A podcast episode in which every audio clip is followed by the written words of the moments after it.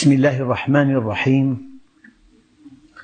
الحمد لله رب العالمين والصلاة والسلام على سيدنا محمد الصادق الوعد الأمين.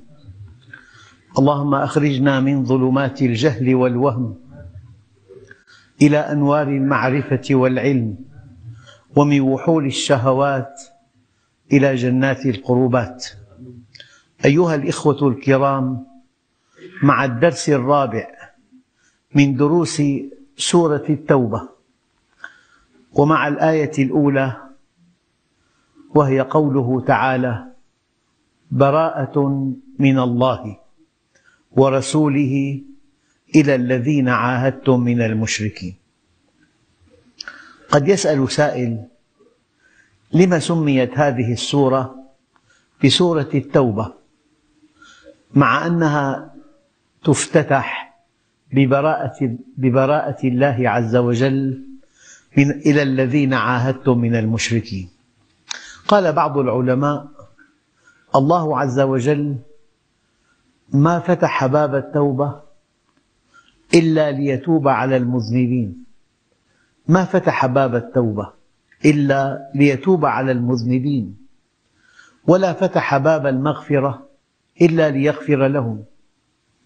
وما فتح باب الصلح معه إلا ليصطلح معهم فكأن الله سبحانه وتعالى أرادنا أن نتوب. لذلك قال تعالى والله يريد أن يتوب عليكم. تصور أن هذا الدين العظيم ليس فيه توبة. ما الذي يحصل؟ يقع المذنب باليأس.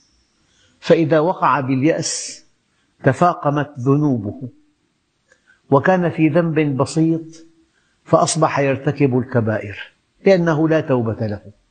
فلذلك الله عز وجل فتح باب التوبة. والحقيقة الإنسان حينما يذنب الذي يغطي هذا الذنب التوبة. والله عز وجل يحب التوابين. ويحب المتطهرين. وقد ورد في الأثر القدسي إني والإنس والجن في نبأ عظيم أخلق ويعبد غيري وأرزق ويشكر سواي. خيري إلى العباد نازل وشرهم إلي صاعد أتحبب إليهم بنعمي. وأنا الغني عنهم ويتبغضون إلي بالمعاصي وهم أفقر شيء إلي. من أقبل علي منهم تلقيته من بعيد ومن أعرض عني منهم ناديته من قريب. أهل ذكري أهل مودتي أهل شكري أهل زيادتي أهل معصيتي. لا أقنطهم من رحمتي. الآن دققوا. إن تابوا فأنا حبيبهم. لأنه يحب التوابين. إن تابوا فأنا حبيبهم. وإن لم يتوبوا فأنا طبيبهم. فالله جل جلاله بحسب هذا النص حبيب أو طبيب. حبيب إن تبت إليه وطبيب إن لم تتب إليه. أبتليهم بالمصائب لأطهرهم من الذنوب والمعايب. الحسنة عندي بعشرة أمثالها وأزيد والسيئة بمثلها وأعفو وأنا أرأف بعبدي من الأم بولدها. لذلك مهما يكن الذنب كبيراً مهما يكن الذنب كبيرا. لأن الله عز وجل يقول وسعت رحمتي كل شيء. والذنب شيء. مهما كان الذنب كبيرا. والدليل آخر قل يا عبادي الذين أسرفوا على أنفسهم لا تقنطوا من رحمة الله. إن الله يغفر الذنوب جميعا. جميعا. مهما كثرت ومهما كبرت. مهما كثرت ومهما كبرت.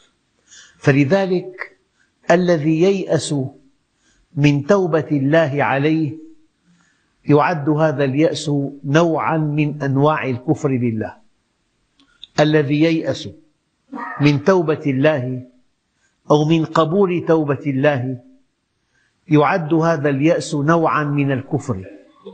فاليأس والإحباط وعدم المبادرة إلى التوبة جهل كبير بكمال الله عز وجل. والدليل والله يريد أن يتوب عليكم. يريد.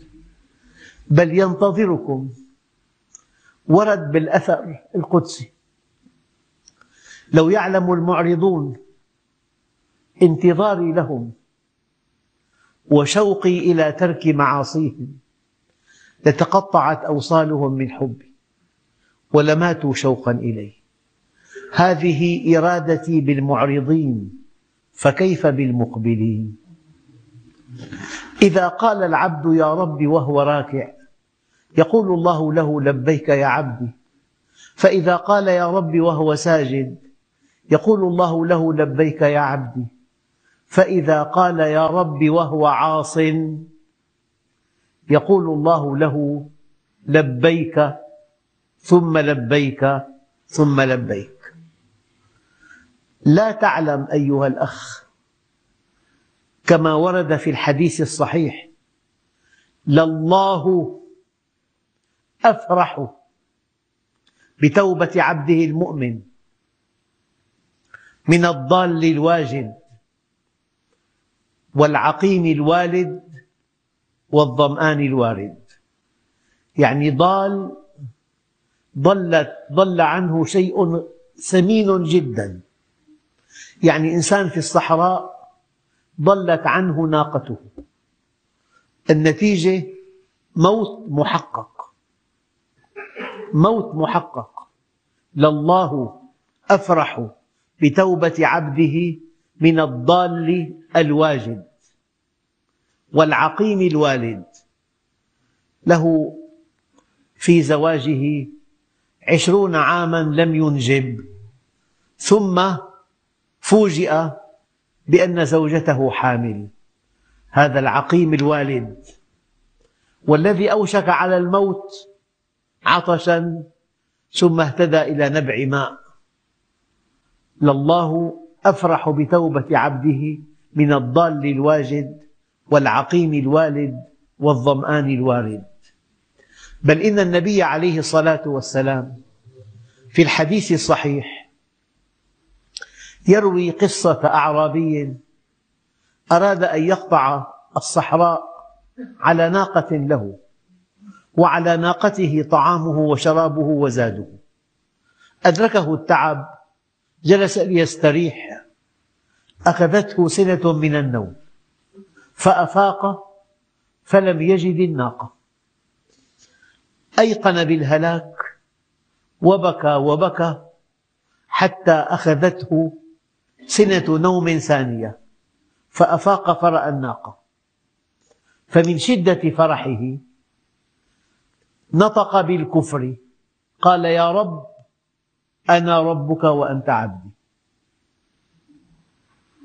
يقول عليه الصلاة والسلام كتعليق قال الله أفرح بتوبة عبده من هذا البدوي بناقته. هل هناك من وضوح؟ أشد من هذا الوضوح. والله يحب التوابين والله يريد أن يتوب عليكم. النقطة الدقيقة في آية ثانية. قل يا عبادي الذين أسرفوا على أنفسهم لا تقنطوا من رحمة الله. إن الله يغفر الذنوب جميعا. فالذنب يقابله التوبة. مهما كبر أو مهما كثرت الذنوب. فأسماء الله الحسنى أحيانا تأتي بصيغ المبالغة. الله عز وجل تواب صيغة مبالغة. والمبالغة المتعلقة بأسماء الله الحسنى تعني مبالغة كم أو مبالغة نوع. يعني مليون ذنب أو أكبر ذنب. فلذلك بعض العلماء أشار إلى أن هذه السورة تبدأ ببراءة, ببراءة الله ورسوله إلى الذين عاهدتم من المشركين. براءة من الله وعنوان هذه السورة سورة التوبة. كأن الله سبحانه وتعالى يريد أن يقول لنا هؤلاء الذين نقضوا عهد الله وتبرأ الله منهم ومن عهدهم أمامهم باب التوبة. باب التوبة يعني رحمة الله. الله عز وجل ينتظرنا ليتوب علينا. لذلك الحديث عن التوبة حديث طويل وحديث يبعث الأمل في النفس. وقد ورد أن المؤمن مذنب تواب. وقد قال عليه الصلاة والسلام كل بني آدم خطاء وخير الخطائين التوابون. وكأن باب التوبة باب رحمة الله. فالإنسان إذا أذنب عليه أن يتوب. لكن في إشارة دقيقة إلى أن المؤمن يتوب من قريب. يعني لا يدع مسافة زمنية طويلة بين الذنب وبين التوبة منه. وكلما جاءت التوبة قريبة من اقتراف الذنب كان قبولها أسرع وكانت راحة النفس معها أشد. لذلك الإنسان إذا مارس خطيئة أو اقترف إثما وثبت عليه وطال عليهم الأمد قست قلوبهم. وعندئذ يصعب على هذا الإنسان الذي ارتكب هذا الخطأ أن يتوب منه. يصعب عليه لكن الله يقبل توبته. يعني أول توبة سهلة جدا. وقد عبر عنها بعضهم بهذه الكلمة البسيطة الصلح مع الله بلمح البصر. الصلحة بلمحة. لكن لو أن الإنسان أعاد الذنب مرة ثانية يجد صعوبة في التوبة. وكلما كرر الذنب وجد أن التوبة أصبحت أبعد مما يتوهم. فالبطولة أن الإنسان إذا تاب من ذنب ينبغي ألا يعود إليه لأنه عندئذ يكتشف أنه مصر عليه. فإذا تاب منه وقبل الله توبته ثم عاد إليه باب التوبة مفتوح أمامه لكن ليس بالبساطة والسهولة التي كانت في بداية التوبة. إذا رأي العلماء علماء التفسير أن هذه السورة سميت بالتوبة لأن الذين نقضوا عهدهم مع رسول الله صلى الله عليه وسلم ومع أن نقض العهد من الكبائر فتح الله لهم باب التوبة.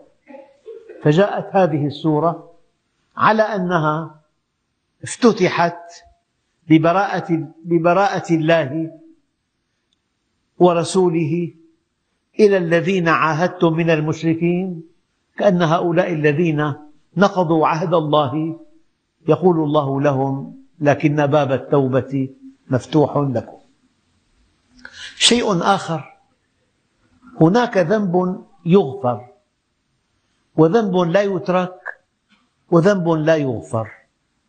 أما الذنب الذي يغفر ما كان بينك وبين الله. وأريد أن أبين للإخوة الكرام أن هناك وهما وقع به بعض المسلمين. هذا الوهم أنه إذا حج بيت الله الحرام رجع من ذنوبه كيوم ولدته أمه. الحديث صحيح. لكن أي ذنوب؟ الذنوب التي بينه وبين الله وحده. هذه تغفر عقب الصيام وعقب الحج.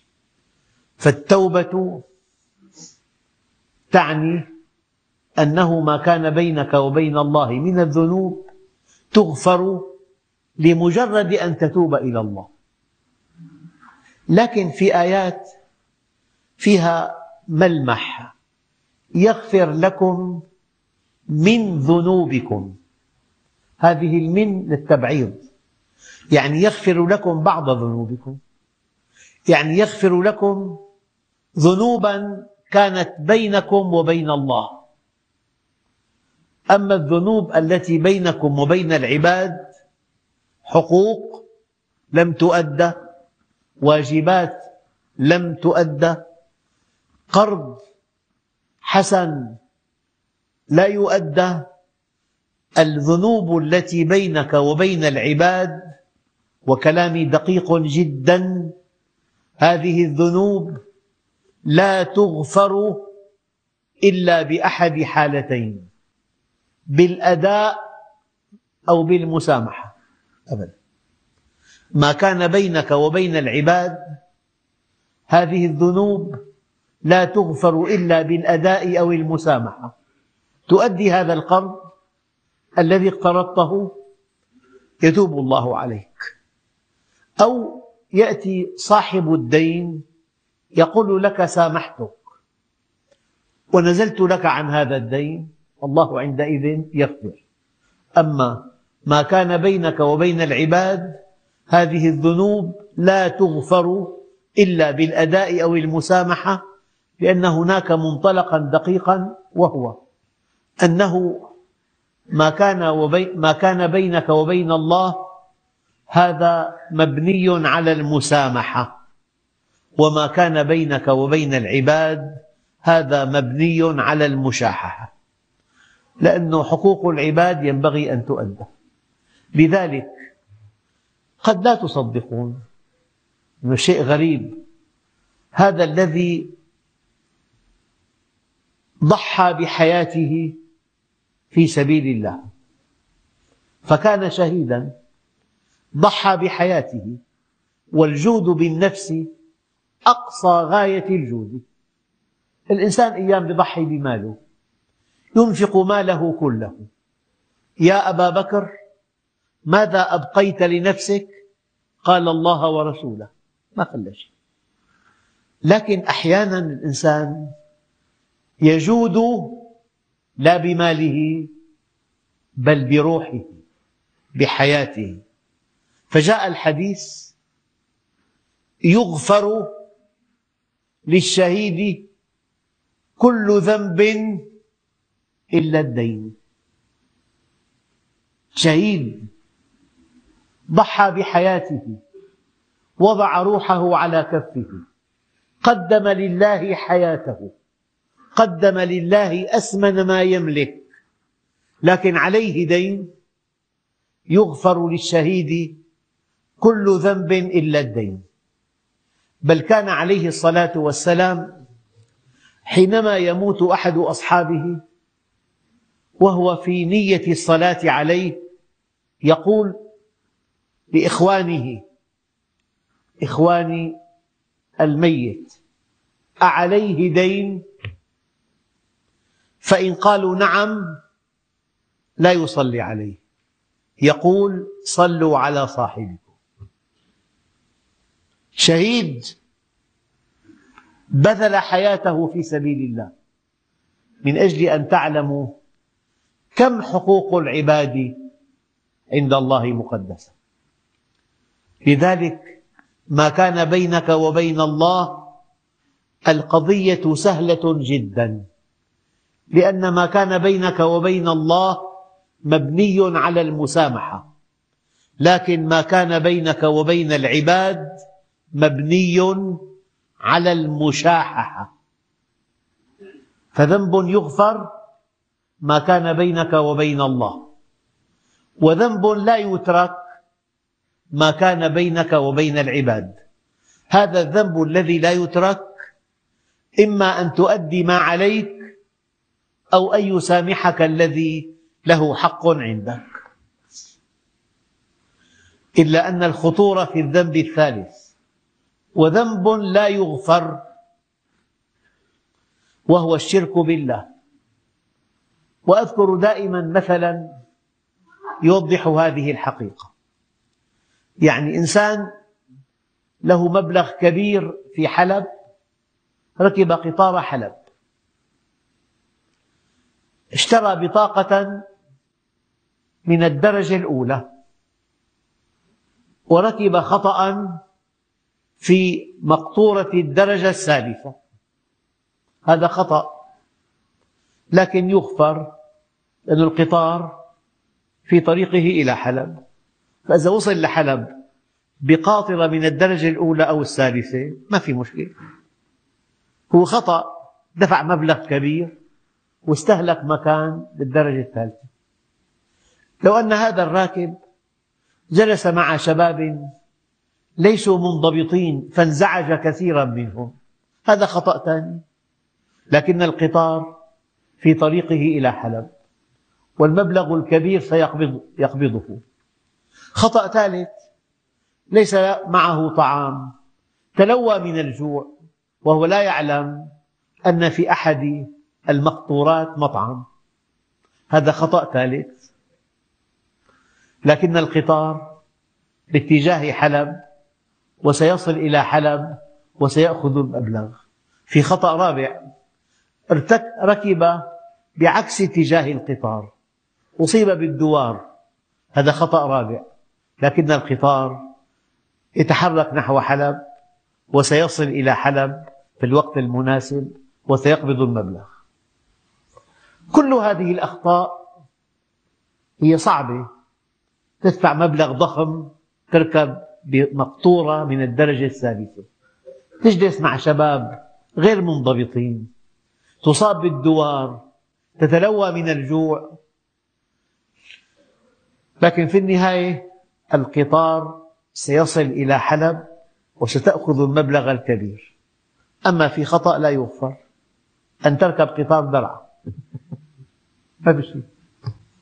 لا في قبض ولا في شيء تأخذه في هذا الاتجاه.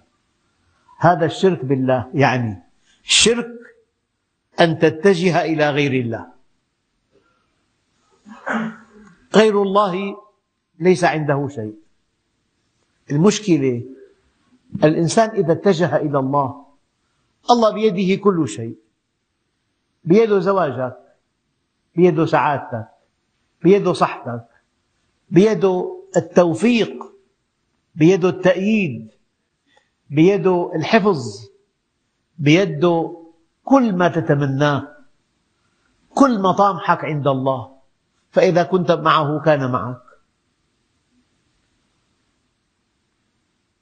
يعني الله عز وجل يريدنا أن نتجه إليه. فإذا اتجهنا إليه غفر لنا كل الذنوب. أما إذا اتجهنا إلى غيره ليس هناك شيء. لذلك ذنب يغفر ما كان بينك وبين الله وذنب لا يترك ما كان بينك وبين العباد. يغفر بإحدى حالتين بالأداء أو المسامحة وذنب لا يغفر وهو ذنب الشرك. بس قد يسأل سائل لا يغفر متى؟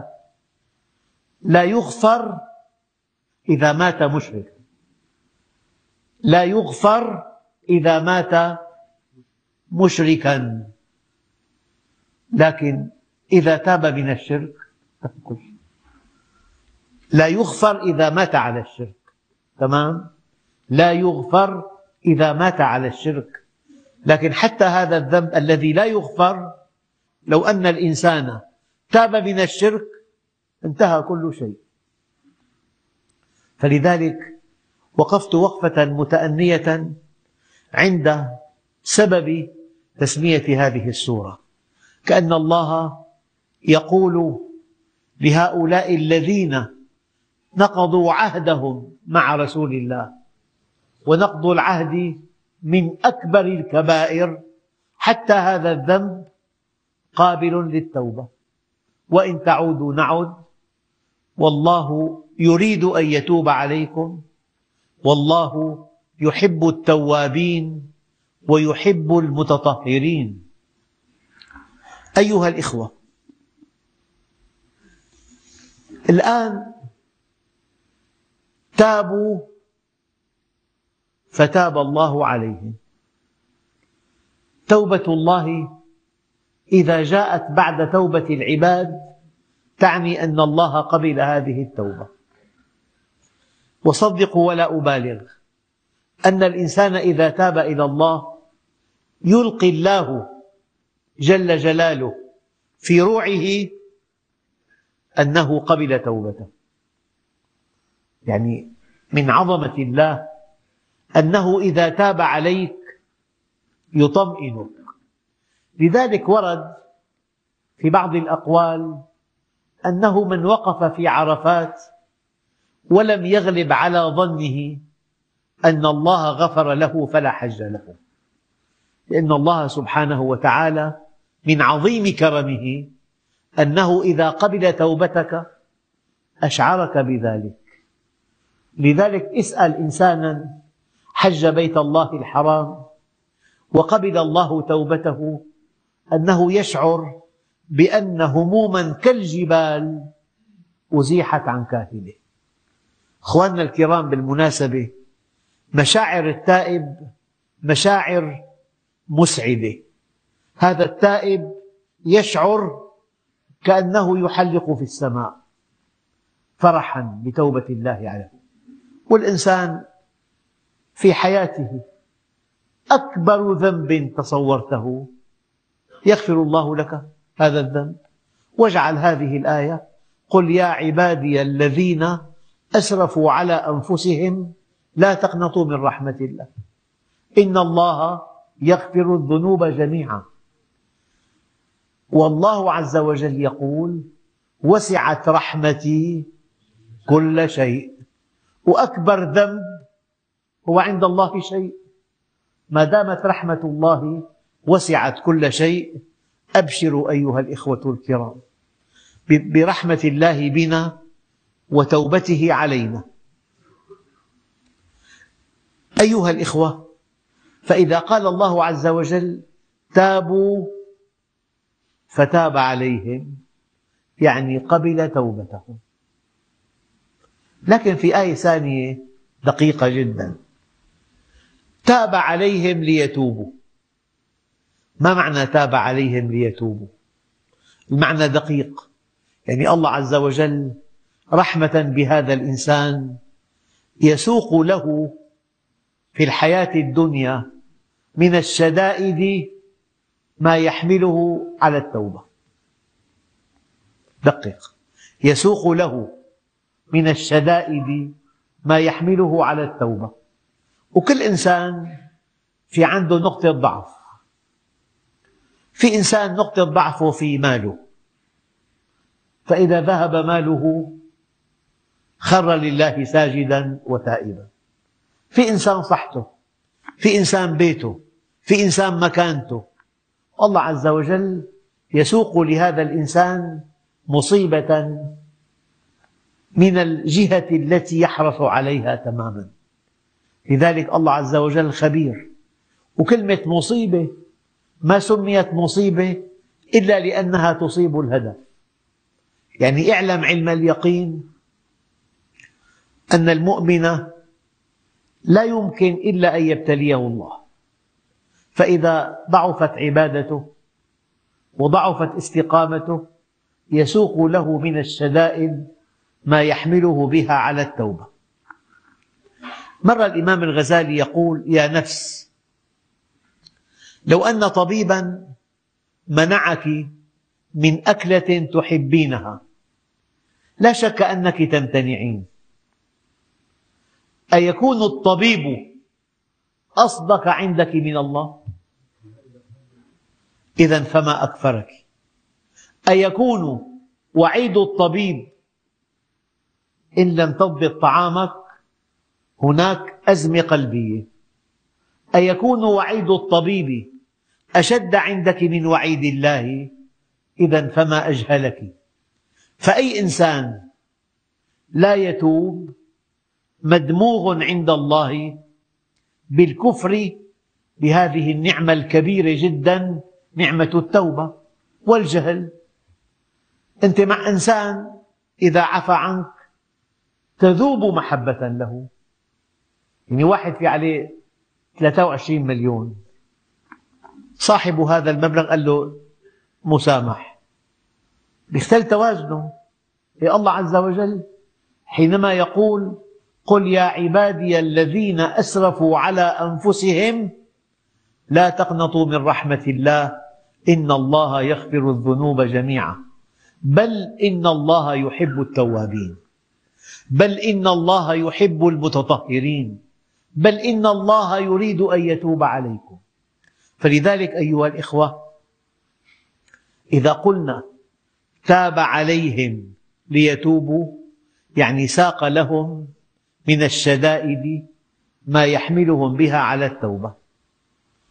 تعليق ادخل إلى مسجد. صدق ولا أبالغ.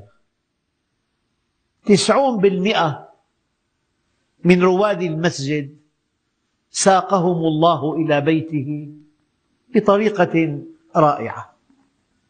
يعني لاح له شبح مصيبة فبادر إلى طاعة الله. لاح له شبح مرض فبادر إلى التوبة. فالله عز وجل يسوق من الشدائد ما يحملنا بها على الطاعة. لذلك بطولتك أن تستجيب لخطة الله عز وجل التي تعني أن الله يريدك أن تتوب أن تقبل عليه أن تقلع عن الذنب.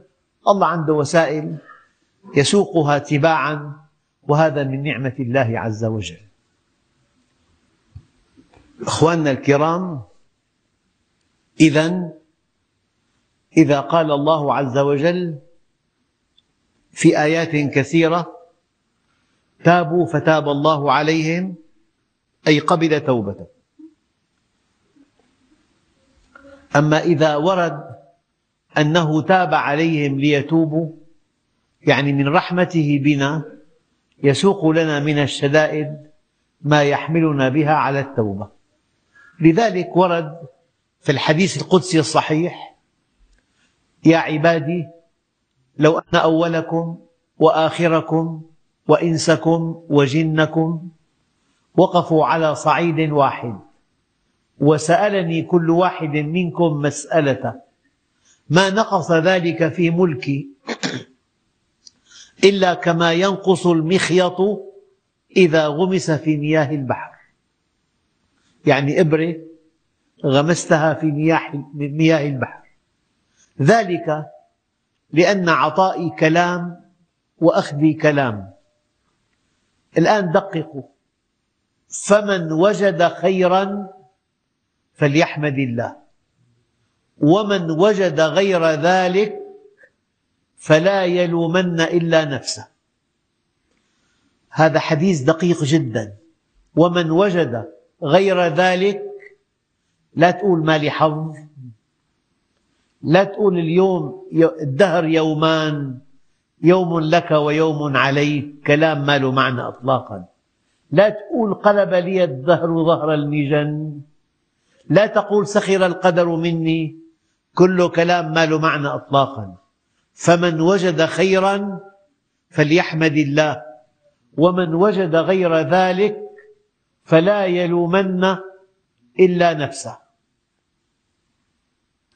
لذلك الله عز وجل غني عن تعذيبنا. يقول الله عز وجل ما يفعل الله بعذابكم إن شكرتم وآمنتم وكان الله شاكرا عليما. غني عن تعذيبنا. أي شيء لا ترتاح له ابحث عن المشكلة التي سببت هذا الشيء. ابحث عن المخالفة. ابحث عن المعصية. هذا الذي يمكن أن يكون سببا لما يعاني الإنسان. أيها الإخوة الكرام لكن في النهاية الإنسان إذا أعاد الذنب كثيرا صعبت عليه التوبة. فليوطن نفسه أنه إذا تاب من ذنب ألا يعود إليه لأن الله سبحانه وتعالى يقبل التائب لمجرد أن يقول كلمة واحدة.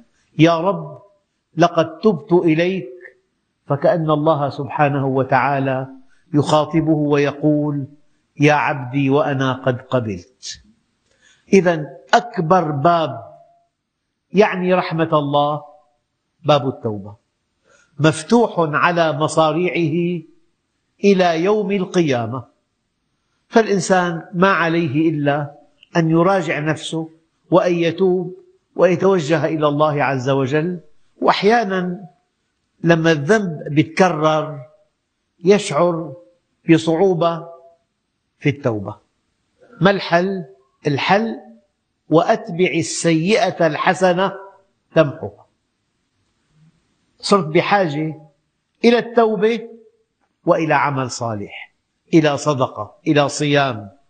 فلما يحس الإنسان أن الذنب وقع به كثيرا وكأن الله لا يقبل توبته. يضيف للتوبة عمل صالح أو يضيف صدقة. وأتبع السيئة الحسنة تمحها وخالق الناس بخلق أخواننا الكرام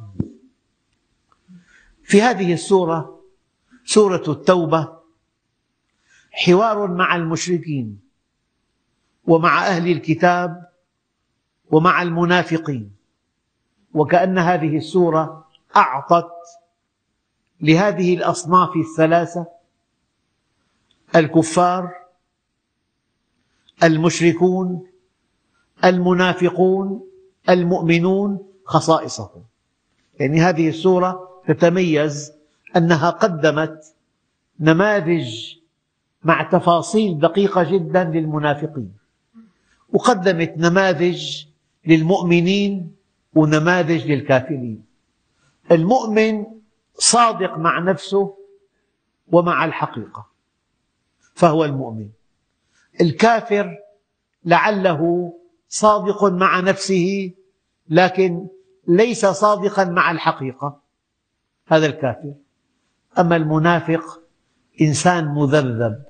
لا إلى هؤلاء ولا إلى هؤلاء. وكأن الله سبحانه وتعالى في مطلع سورة البقرة. وصف المؤمنين بآيتين أو ثلاثة والكفار بآيتين. أما المنافقين وصفهم بثلاث عشرة آية. ثلاث عشرة آية وصف بها المنافقين. فهذه السورة فضلا عن أنها فتحت باب التوبة لمن نقض عهده مع رسول الله. هذه السورة شرحت خصائص المؤمنين والكفار المشركين والمنافقين. أيها الإخوة شيء آخر في هذه السورة الله عز وجل وضح لنا الربوبية. فالربوبية إمداد كل العباد بما يحتاجون. يعني الإنسان أيام يتوهم أنه ربي ربنا اجعل هذا البلد آمنا. وارزق أهله من الثمرات. من آمن منهم بالله واليوم الآخر قال ومن كفر. هذه الدنيا للجميع. الدنيا عرض حاضر يأكل منه البر والفاجر. والآخرة وعد صادق يحكم فيها ملك عادل. لذلك الخير في الآخرة للمؤمنين فقط. أما في الدنيا الجميع يأكل ويشرب. فالبطولة أن تكون مؤمنا في الدنيا حتى تستحق جنة عرضها السماوات والأرض. والحمد لله رب العالمين.